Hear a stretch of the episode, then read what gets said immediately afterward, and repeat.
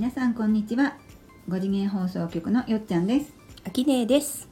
今日もよろしくお願いしますお願いします。今日は見た目が若々しい人の秘訣はい。ということでお届けいたします、はい。い、るよねうん見た目が若々しい人、うん。でこのテーマをね、うんあのー言われた時うに、ん。私が思ったのは、うん。それって心が若々しい人じゃないかって思ったんだけどはい。どう思う？その通りでございます。その通り？うん。だよねそして私たちの目って、うん大した仕事はしてなくって、うん内側から溢れ出るエネルギーみたいなのを見てんのねみんな、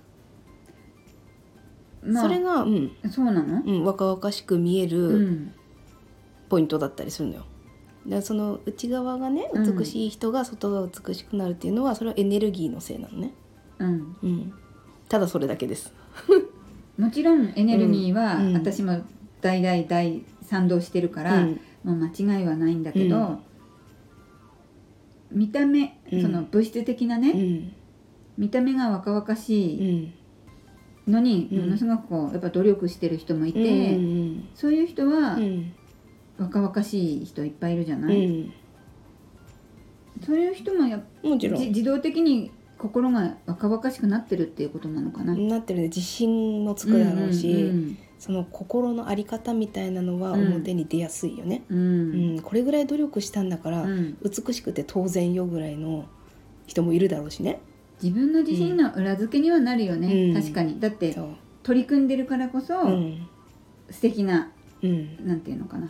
ね、うん。ヘアスタイルにしてもお化粧にしても、ファッションにしても、うんやってることによる出てくる自信っていうのは確かにあるようね。うん。ん。でも時々ちぐはぐな人っていうのは、うん。そのエネルギーにばらつきがあるというか、うん。すごく綺麗で優しいんだけど突然こう表変して意地悪な内面を持ってたりとかすると、うん。それなりに出てくるの出で、てくるんだ。うん、そして私たちの見方もうん。エネルギーを無意識で読むようになってきてるのねこの波動が軽くなってくると。そうするとその人の本性みたいなのがさ、うん。表側にも見えてくるのよ。そっか、うん。昔はまだまだほらテラも波動が低かったりすると、うん。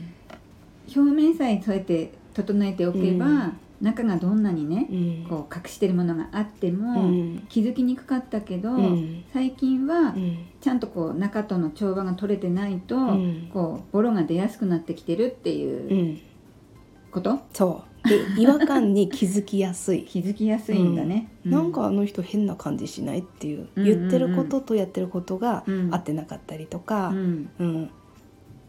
薄っぺらい愛を語ってみたりとか、っうん。てなると私たちは気づきやすいのでなんだろう。騙す騙さないじゃないけど、うん。騙されにくくなる。どんどんそう効かなくなってくるから内側も同じようにこう、整えていく、うん。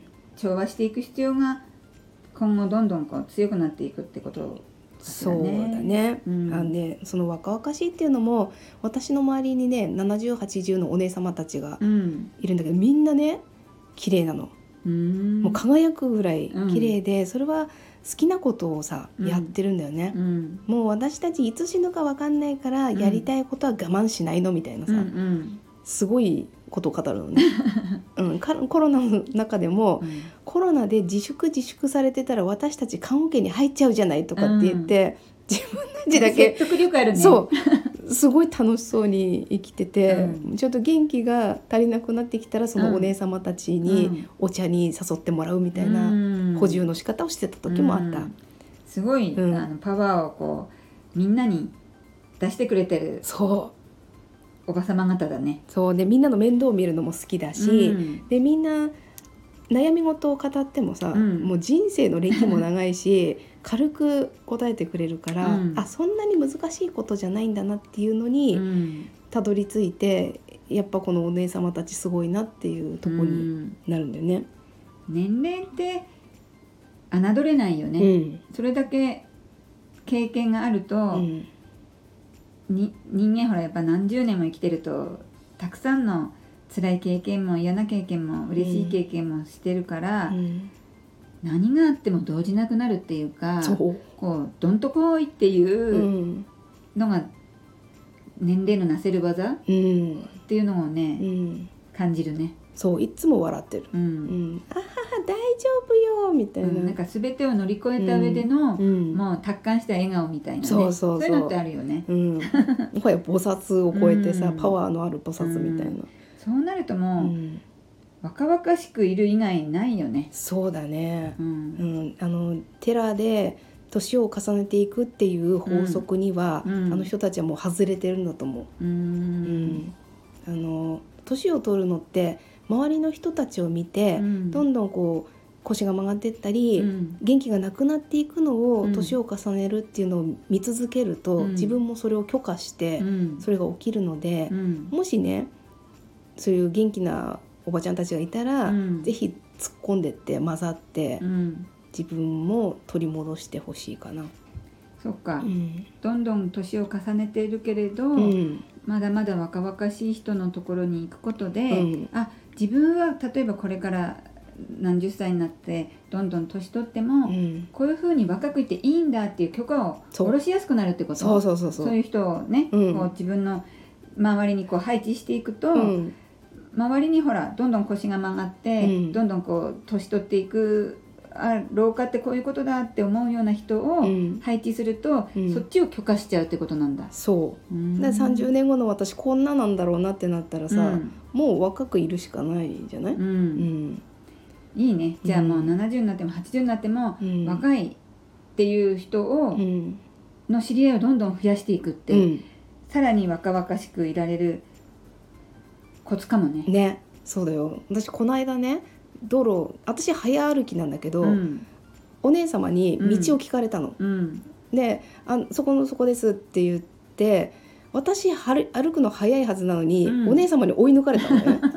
はてと思ってうん追いかけてってうん「姉さんちょっと山歩きとかしてますか?」って言ったら「あらなんでわかったの?」みたいな、えー知らない人？そに声かけたう、の？うん、道聞かれたからさ、うんうんうん、ですごい足腰強いなと思ってって言ったら毎日ワンコちゃんを山に散歩に連れてって、うん。も御年70後半よ、ねうえん、私もそうなりたいですって言ってうん。握手を交わして別れたんだけど、なんかそういうパワフルでうん。若々しいうん高齢の人うのん。